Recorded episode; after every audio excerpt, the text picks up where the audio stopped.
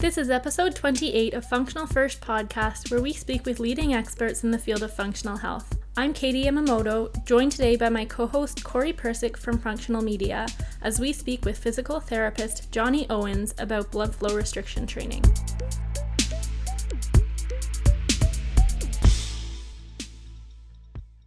Okay, so can we start by having you introduce yourself? Yeah, sure. My name's uh, Johnny Owens. I'm a physical therapist, and uh, currently I, I'm with what's called Owens Recovery Science. It's a company that that does consulting and education, primarily in blood flow restriction, although we do some other stuff too. Um, and also we have a device that we use for blood flow restriction that we sell as well. I'm also a clinical researcher, do research uh, primarily with the Department of Defense and, and several other groups around the world now. And how did you get started with the blood flow restriction, and what made you decide to start an educational company? This story is maybe a little bit long-winded, but down here in San Antonio, we, we have a place called the Center for the Intrepid, um, and, and it's at Brooke Army Medical Center. And, and so um, you, you guys probably don't know the, the military landscape in, in America with our bases, but, but San Antonio is known as Military City U S A. We have a lot of bases here, and, and we have the military's largest medical facility in the world. And so I was there during the wars um, from two thousand four, and still there as a clinical contractor. But we we were primarily trying to work on programs to to get the combat casualty back to as high a, a level of function as possible. Some of those programs were going well. Some of them were, were not going as well as we would like. One problem we were having was the limb salvage patient. That's a, a patient with a very mangled limb who elected to keep their limb and avoid amputation. We were finding that a year or two after that, that, that many of them were going on to a delayed amputation. And so that that was a little bit uh, frustrating, obviously, for the service member and for us. And so we were looking at everything we could, from regenerative medicine techniques to to restore quality muscle tissue that was lost on the battlefield, to, to some different bone tech healing techniques, to exoskeletons. And the one thing that we kept having a problem with was restoring true muscle quantity and quality to a fairly functional level, especially in these high-end injuries. And, and so blood flow restriction was an avenue that we started looking at, uh, along with some of our muscle physiologists and our tourniquet researchers in the D O D, as a way to maybe use a lower load to to make some positive changes in muscle. And so we, we kind of had three target groups that we were really looking at.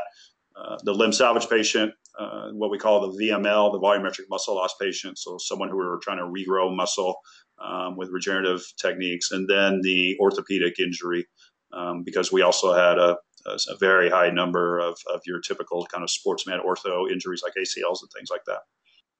And can you explain what blood flow restriction is and how it works? Yeah, sure. So that, that could take a long time. so, uh, cause there's a lot of debate on, on what, what really is happening mechanistically, but, but what it is, is, uh, you, you apply a tourniquet to the, the proximal upper thigh or the proximal upper arm. And, and then you inflate that tourniquet to a to a specific pressure, and so that that's even a contentious point um, with with some folks. How much pressure do you apply, and, and how do you know how much to apply? Um, we we really think best guidance right now is knowing exactly how much pressure it takes to make the blood flow stop in in a patient or an individual, and and once we know that number, then we can dial it down to a percentage of that, what they call L O P, limb occlusion pressure. You might see in the papers called A O P, arterial occlusion pressure.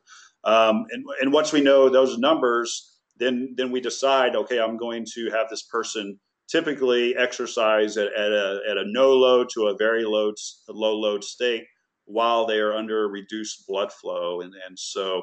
We're we're basing everything the way we do it off of arterial inflow, so so we're we're basing it off a percent pressure of what we're allowing to go into the arteries, and and as you're exercising at this low load under this hypoxic condition, it, it seems like a lot of really positive things happen. So um, as as you're reducing blood flow, you you basically start to to choke out maybe the slow twitch fibers, so the Krebs cycle just isn't as efficient.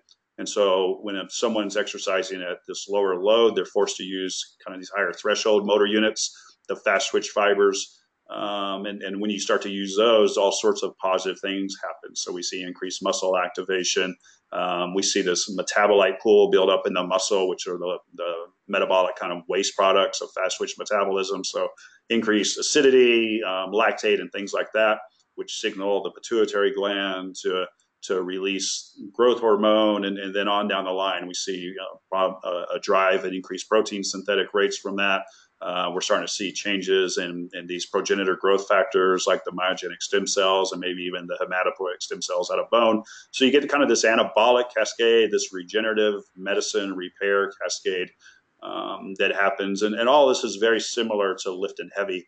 Um, and so you can make these pathways happen when you lift heavy. It seems like when we put a tourniquet on, we get a lot of the same similar activation.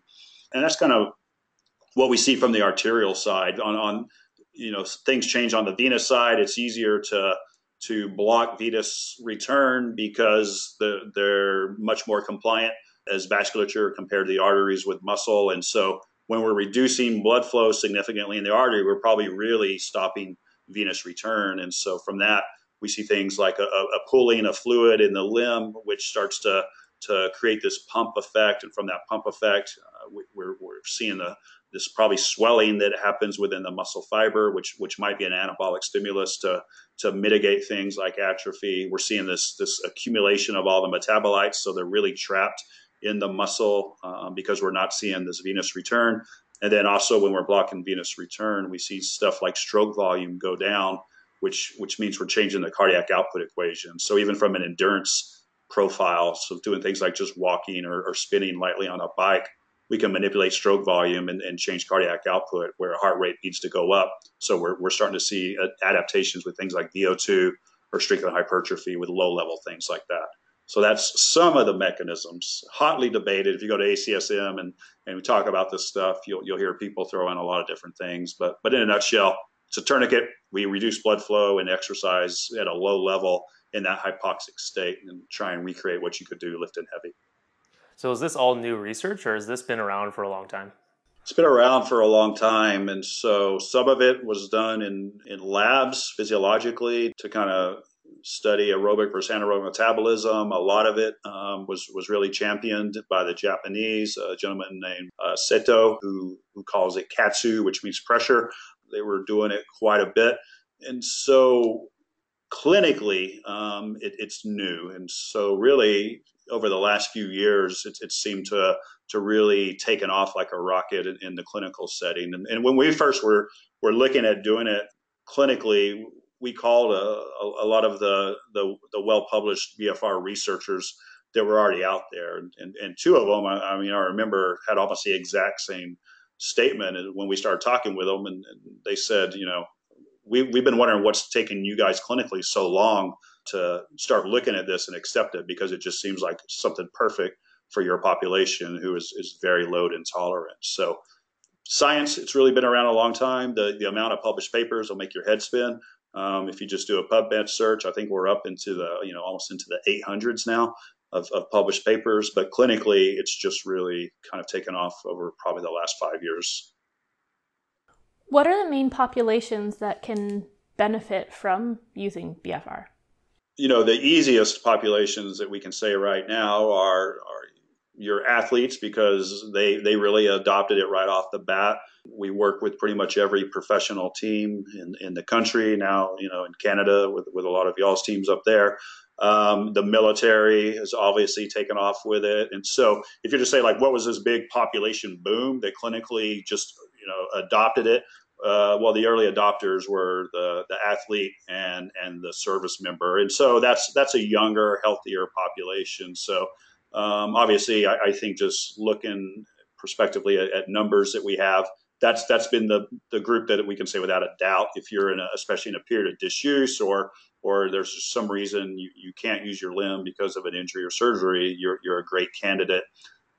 Probably the group that we would like to see it most used for would be the the elderly patient. So the sarcopenic um, or sarcopenia that can happen as you age, where your your muscles just very intolerant to to protein, and you have a harder time keeping muscle on. You're probably losing more than you're able to keep on, as you as you age. That that's a, the real kind of target group that, that we're interested in. And, and so, you know, we, we have all these studies going on all over the place. And, and so just the, the lay of the landscape, we have nine A C L trials. And so you can see what everyone jumped on right off the bat.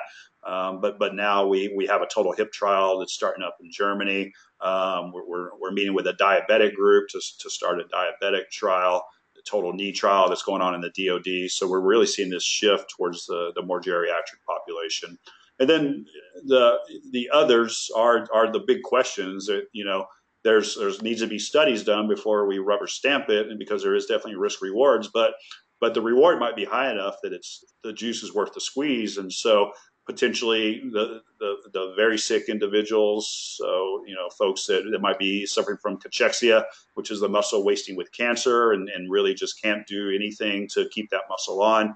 Um, this might be a low load alternative for them. Our vascular conditions, so peripheral arterial diseases and things like that. Is there a way we can create an angiogenic response to, to help with vascularity? We're, we're looking at it with the University of Miami for cardiac rehab uh, because we can add muscle easily and also can manipulate stroke volume, and even looking into peds now um, and, and, and even with a group that we work with, with, with pediatric neurologic patients. Um, is there a play there as well? So um, it's kind of going full spectrum here.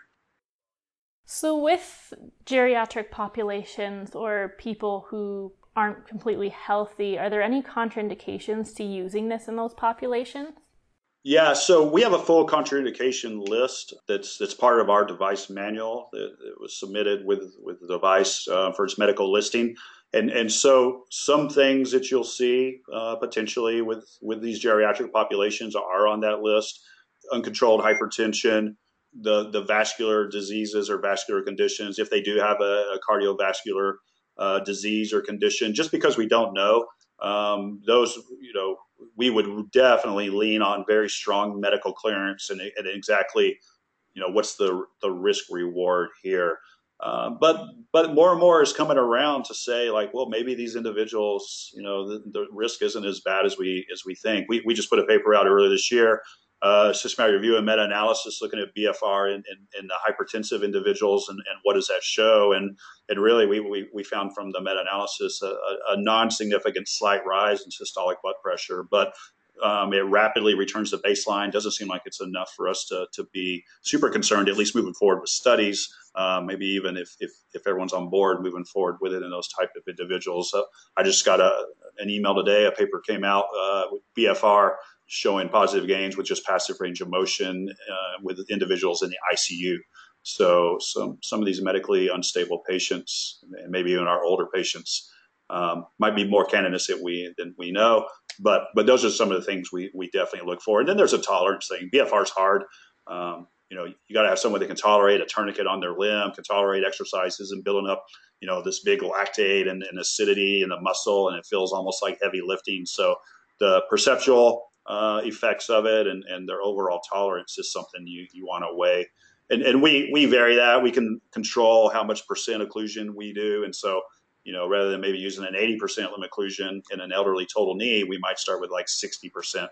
And and, and really what we find is those folks, usually it's the, the pressure from the tourniquet that's a little bit the most uncomfortable. But if we ease them into it over a, a week or two, they really attenuate to it. Do you have to have a certain pressure to get the effect when you're doing occlusion? Well, that's a good question. Um, we think you have to have a certain pressure for us to be able to standardize it um, so that we can say for this patient, we're doing this and this and this, and everyone's kind of getting equal. Um, how much pressure has an effect right now? That's that's that's debatable. And, and the one thing that we're all looking for is what's the lowest pressure to have an effect. And so there's things we can do to manipulate occlusion um, at a lower pressure. So A, a tapered cuff, a, a wider cuff, those are able to get to occlusion much faster at much lower numbers, so we have less pressure. So that's that's the first manip- the variable that we can easily manipulate. But then it's like, how low do you need to go? Um, for instance, there's an E M G study where they use forty percent pressure, sixty percent pressure, eighty percent pressure in the lower extremities, and and and they looked at the at the vastus medialis and rectus femoris. almost from the first set on at eighty percent limb occlusion pressure, they had significant increase in muscle activation, and muscle fatigue was significantly increased. At forty percent pressure, they didn't see that at all. At sixty percent, only towards those last sets. And so, you know, you can look at, you know, take a take it mechanistically and translate that. Well, at eighty percent limb occlusion, it, we, we can probably get quicker muscle activation. And so those are just kind of some of the things we're having to lean on right now. And then we just have to look at our clinical trials of, did we get this effect at, at eighty versus sixty? You know, in the in the upper extremity, you know, Jeremy Lineke, who's, who's one of our friends and colleagues, you know, they found in their lab that forty percent pressure in the upper extremity did just as well as ninety percent pressure, um, at least for upper extremity exercises. And so you got to remember, we're trying to get to the vessels, which are the large vessels, which live down closer to the bone. So you have to get through soft tissue to, to start to occlude those. And the upper extremity, you, you typically just don't have enough soft tissue to need a lot of pressure. Um, and it's not tolerable. We we did a wrist fracture trial in the D O D, and we started our pilot out at eighty percent limb occlusion pressure, and patients just couldn't tolerate it. And they were like, man, my hand's getting like very cold and and, and numb, and which probably isn't a good thing. And so um, we, we saw the same thing as Jeremy's group, you know, at around fifty percent. Um, we were seeing similar results, but the lower extremity, there's just so much more tissue to get through. Um, we're seeing it, it might need to be higher pressures, especially what we've seen. And, and we put this out in a recent A C S M paper in clinical settings where we're probably not using the loads that you see in the B F R studies. A lot of the B F R studies are at twenty to thirty percent of a one rep max. We can't ever really understand how to even measure a one rep max clinically because, you know, someone's hurt, um, that if you're lo- using weights that are lower than that, you probably need to have a higher pressure to have an effect, uh, from a recent paper that's come out. So that's what we know right now. What are the risks associated with using B F R? So that, that's that's hard to say because we, we haven't seen a, a lot of adverse events. And so I, I guess from a risk profile, we say, what are the adverse events that are reported um, first in the literature? And, and, and really, Um, if, if you see anything that's been reported in the literature as an adverse event, there's been some cases of rhabdo that have been reported. Um, I think we're up to four now. And and so there's all sorts of things that can cause rhabdo. And, and so some of these cases, um, it looks like there might have just been a volume issue where they, they did just too many rounds of exercises. So they did hundreds of reps. Um, one of the cases, the person was was a fairly sick individual and on some medications that were known to have a rhabdo risk. One of the one of the cases, it was a hockey player who developed rhabdo, and, and after he was um, discharged from the hospital, you know, the authors wrote that he restarted his B F R therapy. So we're not sure if the medical team even felt B F R was the cause of that. So so that's really the, the most published thing that, that we'll really see. And it's only case studies. And so if you look at these thousands of subjects that have been in B F R trials, and, and we're only seeing four cases over years here, Um, that's that's a very low risk profile. And, and then we can say, well, well, what about from our users? What what adverse events have been reported? Um, and, and we just discussed this on, on a podcast we do. You know, we're probably in three million plus B F R um, applications a year um, just here in the States. Uh, we think the number's probably higher, but we, we kept it pretty low there. Um, our adverse event reports have, have been minimal to none.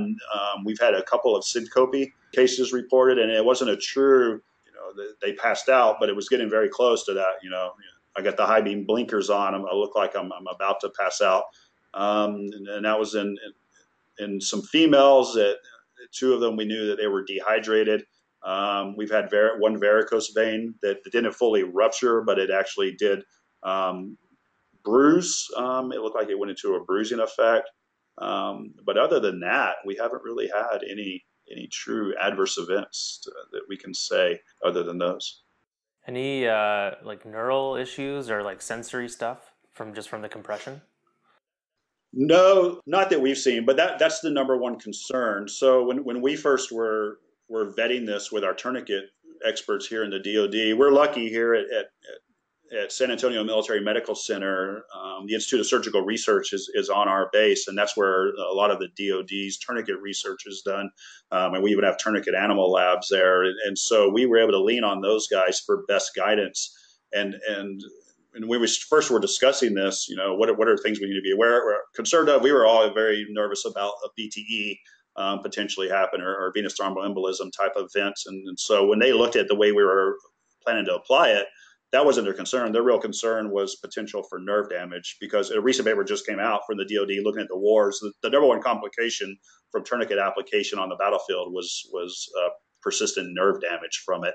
And so there's things you can do, again, if you understand tourniquets and, and the decades of published safety profiles from tourniquet literature to, to mitigate compression on a nerve. And so, again, because the vessels are deep into tissue down by the bone, we're having to really push through the soft tissue to get there. The more of a pressure gradient you start to get to push down there, you start to hit nerve uh, tissue first, and, and nerves are myelinated.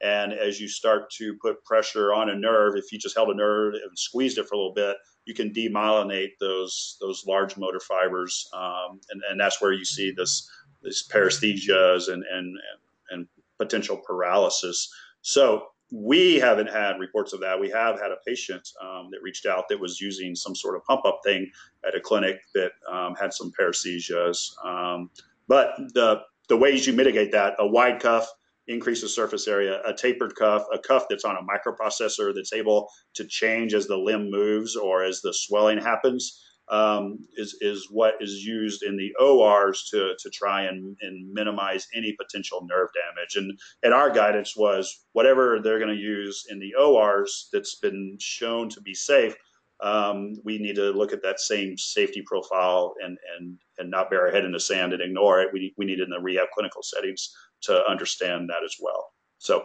yeah, we haven't seen any issues. What are your thoughts on like the cheaper pump up cuffs that don't use any kind of Doppler ultrasound or anything to determine the limb occlusion pressure? Yeah, I mean, obviously conflict of interest here. Um, I use the Delphi system, and Delphi, they're they're the, the leaders in tourniquets, in tourniquet technology and tourniquet patents, and and just have tons of, of engineers and scientists there that, that um, we're able to lean on to help us understand this better. So from a clinical perspective, um, I, I, I don't like to mess around. And so I, I always start with with something that our chief told us at our at our base, and, and that was, um, you know, always think about this as if this was on the front page of the New York Times the next day. And so if a patient or or an athlete or anyone that I'm working with says, man, I can't feel my hand anymore, um, and, and the lawyer calls me and said, hey, this guy says you were doing something to stop his blood flow in his in his arm, um, and now he can't feel his fingers, and, and, and this is a problem. What were you using? And I said, well, you know, I ordered this pump up thing and, and just kind of guessed at how much to take it up.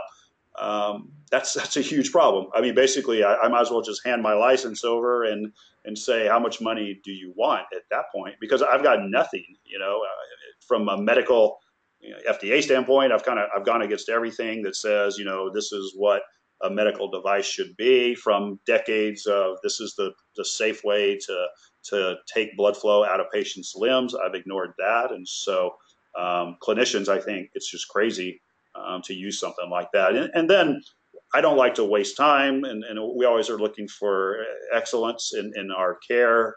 And, and this is something that we were we were very cognizant of, of working with these wounded warriors. Um, the pump-up ones, you're you're going to have a very hard time ever getting to occlusion, if if ever get to occlusion, because it, they're thin and it takes so much pressure to finally get down there that that if you you know you're careful and haven't caused some soft tissue injury, um, it's very uncomfortable, and, and most patients aren't going to tolerate that. So you're, you're talking about hundreds of millimeters of mercury, you know, probably five hundred, eight hundred millimeters of mercury of pressure just to even get an occlusive effect. Um, and so I'm not ever going to know my L O Ps to understand percentages here. So then we can't standardize this as a profession um, to say that this treatment was this treatment for this treatment, because, you know, four hundred millimeters of mercury on you is probably way different than four hundred millimeters of mercury on someone with a bigger limb. Um, and, and, but people are just like, well, we'll just use these same numbers. Well, well then you're cheating the patient, because you're using different occlusions. And, and there's a, a N E O A study that did that. You know, they, they just chose a pressure Um, and used it on females and found results, and they chose a pressure and used that same pressure on males and didn't find results in people with N E O A. So so there's a safety issue, and there's a, a standardizability issue that, that I have a problem with with those. Is there a minimum frequency that should be achieved with B F R to see clinically significant changes? That's that's a tough question, because clinically significant, we don't know, probably because we just don't have the large multi-center trials done. You know, we have a giant femur fracture trial going on right now called Repair, um, and, and we're hoping to get into at least two hundred fifty subjects. Um, like any study, recruitment's the hardest part. Um, so then we have to lean on what do the healthy studies tell us, and, and in the healthy studies from a systematic review and meta-analysis, it's two to three times a week. Um, did have the best effect size. So right now we would probably say two at a minimum, you know, three, um, and, and three if, if possible. That is doing B F R at loads though. So that's, you know, this twenty to thirty percent load. If we're not able to do load at all, we're probably getting a, a lower protein synthetic response. Um, and, and so we think in those cases, if you can get them in more frequently, we're probably getting more clinical, meaningful changes. And so Um, as you're able to get at least a little load, maybe you can spread it out two to three times a week. If you're very acutely post-op and you're just kind of using tourniquets for ischemic preconditioning or the cell swelling type approach that we talk about, probably more frequently. But more, more, to, more to come on that. With blood flow restriction, if the cuff has to be proximal to the area that's worked on, how can you get changes for things like shoulder rehab? Yeah, that's that's another one of those like great questions. We get asked it a whole lot, and with the least amount of like, yes, we have this definitive reason why. There's there's theories, and, and so there are papers that have shown changes um, on trunk muscles, so changes at the pec and then changes at the glute. Um, and, and those are both increased strength changes when they repeated these movements, or or on imaging, increased cross-sectional area changes. And so then it's like, what the heck? This makes no sense to me. And so if, if you're to really ask uh, the folks looking at this right now, there's there's kind of two prevailing theories. One theory is this downstream fatigue effect. And, and that is if I'm doing something like a push exercise, so like a push-up or a bench press, if I if I put a tourniquet on, all of a sudden I fatigue my triceps rather rapidly. And if, as those start to fatigue, I force the more proximal muscles to become more of a prime mover. And, and we've seen that from E M G data that it's gone higher um, if you put a tourniquet on during low-level bench press exercise compared to that same exercise without. And, and we see that in squats, uh, squat study as well, where glute size is increased. Um, and, and squat strength is increased in the low, low tourniquet group. And again, that was probably the quads got so fatigued that all of a sudden the glutes becoming more of a prime mover. And we see that in our labs and, and anecdotally with our patients where they're doing something like just a box squat. And, and with a tourniquet on, they're like, man, I feel like my butt's working much harder than it normally does. And that's probably because the, the we just fatigued the quad and made the glutes start to work more. So that's that's one theory, downstream fatigue. The other theory is this systemic Um, kind of global response, which gets a lot of a lot of the physiology guys kind of worked up.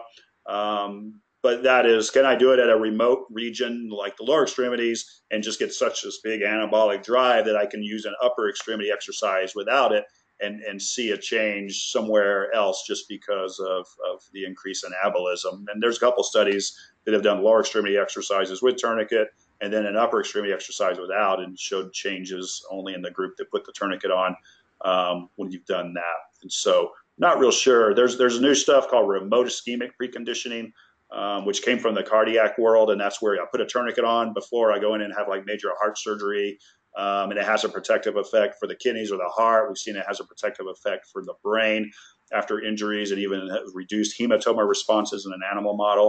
And so there might just be something from hypoxia that that forces things to change that, that we just are not sure of. And so there's a lot of speculation. Is this a humoral response? Is this a nervous response? Who knows? So so that's what we know. Not great answers, but uh, we have a large rotator cuff trial um, that's getting ready to start up. So hopefully clinically we'll see some stuff. Uh, we have the total hip trial, and then we're also um, hopefully getting an F A I trial. Um, so we we can see clinically does this hold true as well. And in terms of a protocol to use, there's some studies that cite the thirty, fifteen, fifteen, fifteen repetitions or seventy-five repetitions total. Um, where did that come from in prescribing that program? Is there different research out there about how many repetitions? Well, one thing about research is everyone just uses what people did before you. So thirty, fifteen, fifteen, fifteen worked. And then if something works, most labs are going to say, well, that worked and I want my study to work. So I'm not going to reinvent the wheel. So what you'll see is, I mean, you're even seeing this in this remote ischemic preconditioning. Everyone's using two twenty-five pressure because that worked. And then it's kind of like, well, but wait a minute, we should probably be personalizing this. And so you see this just plethora of everyone doing the same thing because they're looking at different mechanisms, but they're like, I don't want to mess with the volume here because I'm studying myostatin changes or mTOR changes, and that's what I'm interested in. So let's use what worked. So then you've got everyone says, well, this is what worked the most. And, and so um, then it becomes lore. And it's like, well, this is just what you do. So why why is that used? You know, there's not like a study that says this is why this set and rep scheme was done. Um, but, you know, the, the kind of prevailing theory is you do a first high volume set to kind of deoxygenate the ring out the oxygen of the muscle. So that, that first set of thirty is, is typically pretty easy um, because you still have plenty of oxygen within the limb and, and you're using this low load. Then you go through a rest period under occlusion. And then the next three sets of fifteen are kind of the, the volume target that you would hit at this twenty to thirty percent load. And so then that's why that was chosen. And then those next three sets of fifteen become really tough because all of a sudden Krebs is done from that first high volume set and, and you're really trying to max out the fast twitch fibers. It's high volume, it's seventy-five reps. Now, that doesn't mean it's it has to be what you do. I mean, we we we use it just because it, it has worked. Um, but, but one reason we like to use it is it, for one, it seems to be able to get the muscle to fatigue, which is our goal. Um, we, we want to get to where we've done like a exercise, like maybe a, a quad exercise under tourniquet.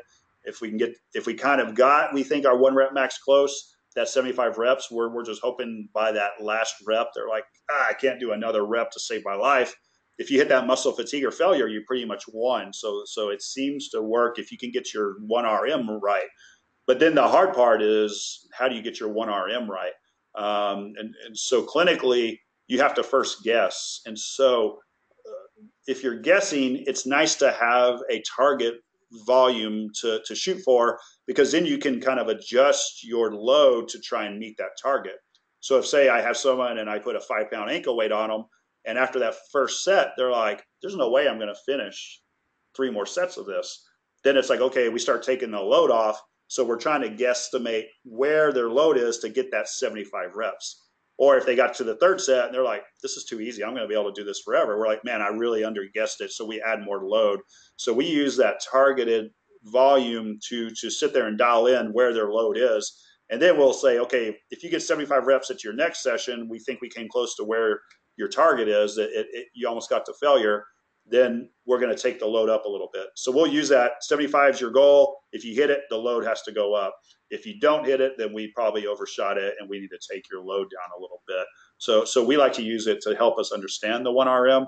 If you can measure one R Ms, then, you know, go on doing like failure sets and things like that um, is, is probably a great way to go. We found we tried to go just with failure, um, where we told patients do four sets to failure. Um, tracking their data, it seems like humans consistently have a hard time coming in and, and making themselves go to failure over and over, especially if we're not like just sitting there coaching them um, to do it. So giving them also a bullseye target to shoot for seems beneficial in the clinical setting. So that's what we have now. You don't have to stick to that, but but it, it seems to work. Is that done per exercise? So would you do like multiple exercises, let's say for lower body, with the cuff on, or do you tend to just do, you know, seventy-five reps, let's say for knee extensions, and then you'll, you know, take the cuff off and do other stuff? Yeah. So you would do seventy-five reps for your target exercise. And so say we're going after quad here, we do seventy-five reps, deflate. How's that feel? What, what was it like at the end? Oh my God, I couldn't do another rep to save my life. My muscles smoked. Great. You know, and then we look at what's, what's our protocol tell us, or what are we doing? Okay, now we got to do like a posterior chain. Then we reinflate again. We give them at least a minute rest to allow the hemodynamics to, to kind of get back to baseline. Um, we reinflate again, and then we'll do posterior chain exercise, and they go through that. And then we deflate, um, and, and then we let it rest. And then, okay, oh, it looks like you got to do a calf exercise. We'll reinflate again. Our, our, our saying is you know, there's two ways it looks like currently to, to really make adaptive muscle changes. Um, you can either lift A C S M guideline loads, or you can lift uh, a light load with a tourniquet. Those both seem to make positive changes. So we just ask ourselves, what's the reason this person's doing this exercise? Well, they're doing it for strength and hypertrophy. Can they meet the A C S M loads to make that change? No. Okay, well, let's put a tourniquet on them. Um, and, and so that's the way we do it. We deflate. Some people, I mean, we've seen like they'll leave it on the patient for like thirty minutes or something and, and do it that entire time. That's extremely hard. Um, most patients aren't going to be happy with that and tolerate that. Um, and, and even seen from the tourniquet literature, greater than thirty minutes of a tourniquet inflation, um, you start to suppress the, the alpha motor fibers, um, the highly myelinated nerves. And, and as they start to get suppressed, then the unmyelinated pain nerves are, are able to kind of just go wild, and they start kicking in. And so then you see this kind of elevated pain response. Um, and, and what we've seen anecdotally is these short duration bouts of, of B F R, um, we, we get an analgesic effect. So there's a lot of things to take into account um, than just kind of inflate it and go crazy and keep it on for forty-five minutes to an hour. So if someone can lift over seventy percent of their max, do you tend to not use the cuff?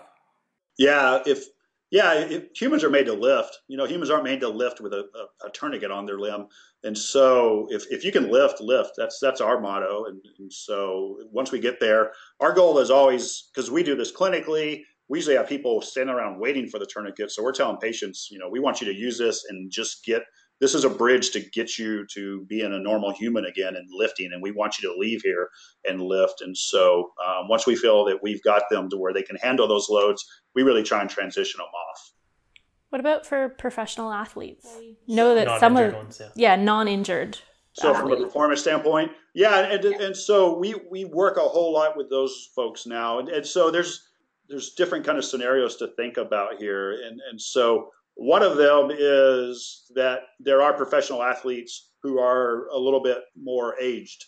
And so I'm a pro athlete. I've got bum knees and, and lifting heavy hurts. And, and but I'm breaking down all, all competitive season. But I want to do something as a stimulus to try and keep, you know, like maybe thigh size because I've got an arthritic knee. So w- what we do with some of the teams, um, and, you know, I just talked to one of the N F L teams, and they have their their old man's club who are primarily doing more B F R stuff um, because, again, we want them to be able to lift heavy, but it, it, it hurts them and makes them worse. So they're doing this as a way to take care of it. And that's also maybe some of these folks that have an aggravated injury. Um, I've had a cartilage repair in my knee. I'm really nervous that, you know, putting a lot of load over time all the time is not great. So they might lift heavy, you know, building up into the season, and then some of them will taper off. Um, throughout the season. There's also the highly traveling athlete. Um, so your basketball players, your hockey players, your baseball players, who they're like, I play a game and I've got a day off and I'm flying and I've got another game. To, to try and lift with them throughout the season is very tough, not only logistically, but then heavy lifting, you do have a downside of, of muscle damage. And, and muscle damage um, not only causes soreness, but it reduces performance. And and so for those folks, we're doing what, what we can throughout the season. And, and there was an E S P N story we did with an N B A guy where, where they did it throughout the season just to maintain ma- this protein synthetic rate. So they're so they're doing things to try and repair the muscle um, from the from the breakdown of the games when, when they don't have time to do a heavy lift and, and don't want to be sore as they move into to a game a night or two later. Um, and, and then the last thing that's kind of the hot topic right now with the athletes Um, is, is ischemic preconditioning, and, and that's the application of, of a tourniquet in the absence of exercise at pretty much full occlusion for multiple bouts, and that seems to potentially have a protective effect um, after after doing something really hard like like playing a game or or doing a bunch of plyometrics or something like that.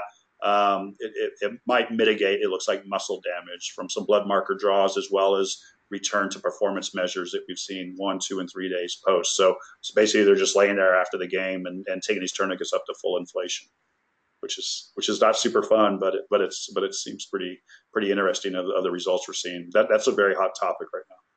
Uh, what are your thoughts on non-health professionals using B F R? Well, you know, I mean, I don't know if that's my lane to to have thoughts on it. You know, for here's the thing: if if you like our system is is pricey. Um, it's got all sorts of bells and whistles. It's the safest thing uh, based on all the research out there. It's very standardizable. Um, but yeah, you know, if I'm going to the gym, I'm, I'm not. I'm probably not going to buy something like that. They couldn't even buy something like that because you have to have a medical license. And so obviously this has gotten so like hot topic recently. But, you know, when I when I first presented at the N F L Combine years ago, um, I just did an Amazon search to see if there was any B F R stuff out there because um, we'd already done an E S P N story and there wasn't anything. Um, and and we looked, you know, a month or so back. There's six pages on Amazon now of B F R things, straps and wraps and all sorts of crazy stuff. I don't know. I mean, you can do whatever you want to yourself. If you want to put a tourniquet around your neck, you can do that. I mean, you can choose to do whatever you want to yourself. Um, as a clinician, once we decide we're going to do something to another individual, all bets are off. And so I guess that means, you know, what does others mean? Is this personal trainers or just, you know, I'm a I'm a gym rat going to the gym and I want to just wrap and strap. Um, so, again, I think if you can just lift heavy, Just just freaking lift heavy and, and do that sort of stuff. I don't know if you need to throw extra wraps on and things like that. Um, it, it, it seems to do pretty well naturally, just being able to to lift. Clinically, we have people that can't lift heavy, so I think this is a great alternative. Um, you know, you just got to be safe. You know, there's there's a lot of rules out there um, that have been established in the tourniquet literature. So if you're choosing to do this to yourself, uh, probably less is more. Um, don't crank it as tight as you can, potentially have a palsy from it. Are there any screening questionnaires that clinicians can use before using B F R with a patient? Yeah, well, yeah. So we have a patient handout that we share with our with our folks. And, and then there's a contraindication list. And so if they're on that contra list, um, again, you better have a good reason to say, I'm, I'm going to do this, because the, basically our contra list is people who would be contraindicated from even putting the tourniquet on for surgery. Um, and, and so you know, that, that list is included um, with, with our course and with our device. So that's the first screen. And if a doc says, hey, I want this patient to do this, but this patient, you know, is, is in sickle cell anemic state. Um, hey, doc, I don't think this is a good patient. And then you better have that conversation back and forth of, of why they might want to do that. Um, because that's what we're seeing now is, so many surgeons and, and docs are on board. You know, we're seeing B F R just prescribed, so we need to screen that out for them. Um, and, and then beyond that, there's, you know, if you're worried about the rhabdo stuff, there's there's uh, T T's classification. It's a list of, of rhabdo potential risk criteria. Um, they can also be used as a screen. Um, and, and so if, if there's a, a reason why you might be concerned with that, we would might also include that. But more than anything, the contra list. You briefly mentioned like post-surgery or post-injury, just using the cuff with uh, like passive range of motion early on. So when after injury or surgery would you start using B F R? Yeah, so, okay, so let's say surgery first. That seems to be getting more and more to the to the acute time time point here. Um, even with our surgeons early on, it's funny, like the, the worst injured people we had, these limb salvage ones who they're like, well, they might cut their leg off anyways. Um, our docs were like, just, yeah, let's do it. It looks safe enough. Go, go, go, go. And we just went crazy with it. Um, but then our, our, our sports med docs were like, eh, let's wait a little while. Um, let the incision heal, you know, at least like four weeks or so. And, and then all of a sudden it got like tighter and tighter with our group, where it's like, man, that first week post-op, let's get them in. And then, hey, I'm worried about this person's thigh going into surgery. Let's get prehab them on B F R and then get them in as soon as I get after surgery. And, and actually, we just did a podcast with the, the chief of sports medicine, uh, orthopedic surgeon, friend of ours that started a lot of this B F R with us at our base. And, you know, that's that was his thing. He's like, you know, yeah, as soon as we can get them in, I get them in. And, and he just had knee surgery, and he, he started his B F R the day after surgery. So, um, Our, our docs and our folks that have been doing it a while, that are, that understand it and feel comfortable with it, they're getting these routine arthroscopies and knee reconstructions and things like that in pretty quickly. Um, some of them like to give it a, a week or two to just let the knee calm down or the elbow calm down and the incision calm down. The the larger incision things like a, a, a knee arthroplasty, um, that seems to be surgeon dependent. So some surgeons are just really nervous about the incision and, and like to wait until the incision's completely healed. Um, and, and we have others that, that um, are very comfortable starting it even within that first week um, because they know that the quicker they get it on, the better. So we don't have great guidance. We have studies that are doing it um, very early after surgery. Um, our femur fracture trial, um, we're doing it, you know, on these on these femur fractures, and, and we haven't had any problems or adverse events with with those. Um, not any of our surgical trials either. So hard to say, but but. You know, as soon as the surgeon, the patient, and you are comfortable, it seems like it's an okay time. Um, and then injury, it depends on the injury. Uh, you know, we we seen we read a little kind of it's a fluff paper in this journal, but with University of Florida, after you know immediately after hamstring injuries, getting it on and and and seeing in a small case case series that um, had had pretty positive results. It was tolerated. They even did some imaging and used it against historical imaging that they had. And looked like they had a better regenerative response um, of, of muscle versus fibrosis tissue. Um, and so some of these muscle injuries, we're getting on pretty rapidly. And we have a study with the University of Southern California looking at at, at hamstring um, injuries in healthies and, and kind of the timing and muscle damage effects and tolerance and stuff like that. So kind of all over the place. What are some big unknowns that you're hoping will be answered in in the research in the future? Man, yeah, gosh, there's probably too many. So um, big unknowns would be, you know, understanding a little bit more of, of which which diagnoses really fit, um, the, the timing of, of B F R on these diagnoses, the tolerance in these these very sick individuals that I think could be great candidates for it that have lots of medical comorbidities. I mean, we just this last month, we've had two inpatient trials happen, you know, which is crazy. A, a few years ago when I was first really doing this and talking to other folks about it, you know, that they looked at me like I was saying I barbecue kittens when I said I'm going to put tourniquets on people after injury. And and now, you know, we we got inpatient trials, we got kidney failure trials going on. Um, so I think the more medically unstable patients, this might be a way for us to manipulate pathways um, that we weren't able to ma- manipulate before um, as as therapists. And then there's a lot of timing. So we're, we're really looking at the regenerative medicine response.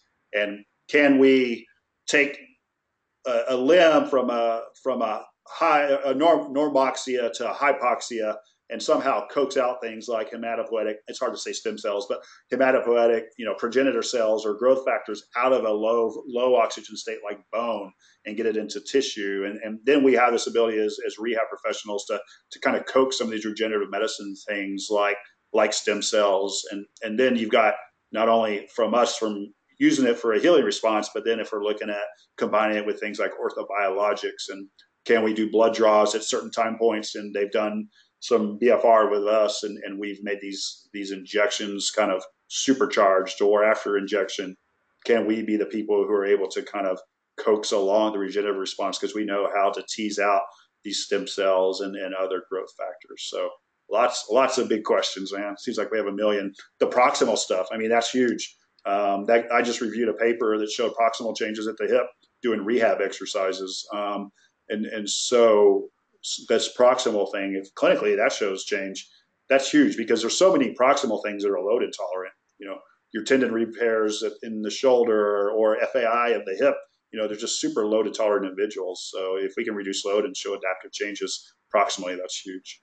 It's interesting that it sounds like it might become more commonplace, not just in clinics, but hospitals might take it on too. Yeah. And, and, you know, on our podcast today, one of our guys who who trains for us, you know, he just did one of the biggest healthcare systems in Atlanta, and and we we have these these large healthcare systems that, that are doing like full on trainings, um, H S S in New York and Memorial Hermann Houston, Methodist Houston, Sanford up in you know Sioux Falls and and all throughout that area. So these these large systems are are really starting to come on board and and, and adopt it, which is which is cool to see. Yeah, it's no no longer just a just for the athlete and just for the service member. Um, it's really you know blooming out. It looks like to more of our our general rehab population that most of us see. It's awesome. Um, and then last question: where can people find out more about you? Well, I guess the easiest place we have a website. It's owens recovery science dot com. We have a blog on there and, and more information uh, about what we do. We just started a podcast just because we, we, we have so much inside baseball that we talk all the time that we wanted to just share a lot of the things that we talk about. Um, and we interview some of the experts in this field and, and other other types of things. So that's uh, Owens Recovery Science Podcast. Awesome. Well, thanks for taking the time. Yeah, yeah. Thanks for having me. And, and again, I love your city, Toronto. I can't wait to get back up there. Thank you for listening to Functional First Podcast. If you're enjoying this podcast, please give us a rating on the iTunes Store and stay tuned each month for a new episode.